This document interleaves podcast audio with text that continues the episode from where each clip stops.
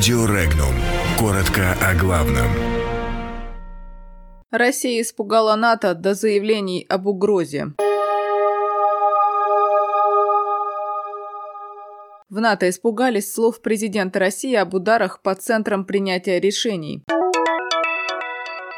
Президент Украины обратился в ООН по поводу миротворцев. МИД Венесуэлы призвал к диалогу без внешнего вмешательства. Германия опровергла информацию о выплатах пенсий бывшим нацистам. Китай продолжит укреплять сотрудничество с Ираном.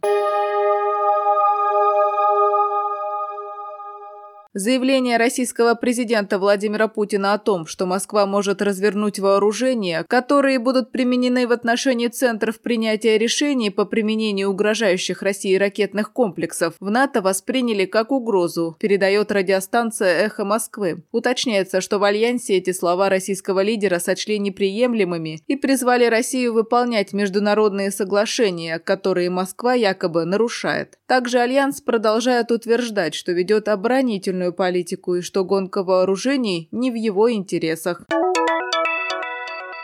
Перспективу развертывания миротворческой миссии ООН в Донбассе обсуждал украинский президент Петр Порошенко с генсеком Организации Объединенных Наций Антонио Гутерришем, сообщили в пресс-службе главы Украины. Собеседники подтвердили готовность к продолжению активного взаимодействия с целью оказания гуманитарной помощи пострадавшему гражданскому населению Донбасса и внутренне перемещенным лицам. Отмечается, что Гутерриш и Порошенко положительно высказались об Объединенном фонде гуманитарной помощи ООН, созданном с целью сбора дополнительных средств для гуманитарного реагирования на Украине.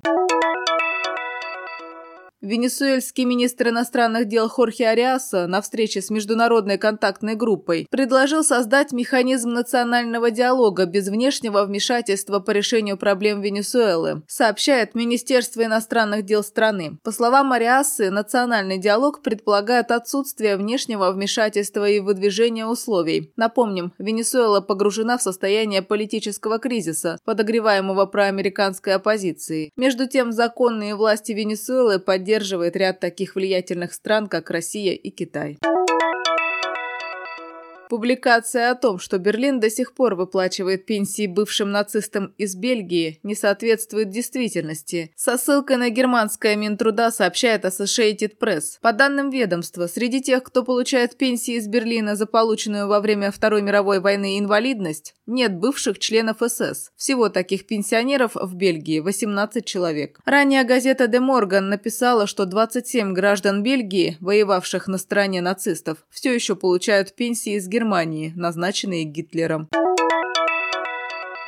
Планы Китая укреплять тесное сотрудничество с Ираном остаются неизменными, несмотря на международную обстановку, заявил председатель Китая Си Цзиньпин на встрече со спикером иранского парламента. Также Си Цзиньпин добавил, что Китай продолжит углублять стратегическое партнерство с Ираном на основе взаимного доверия и соблюдения интересов каждой страны.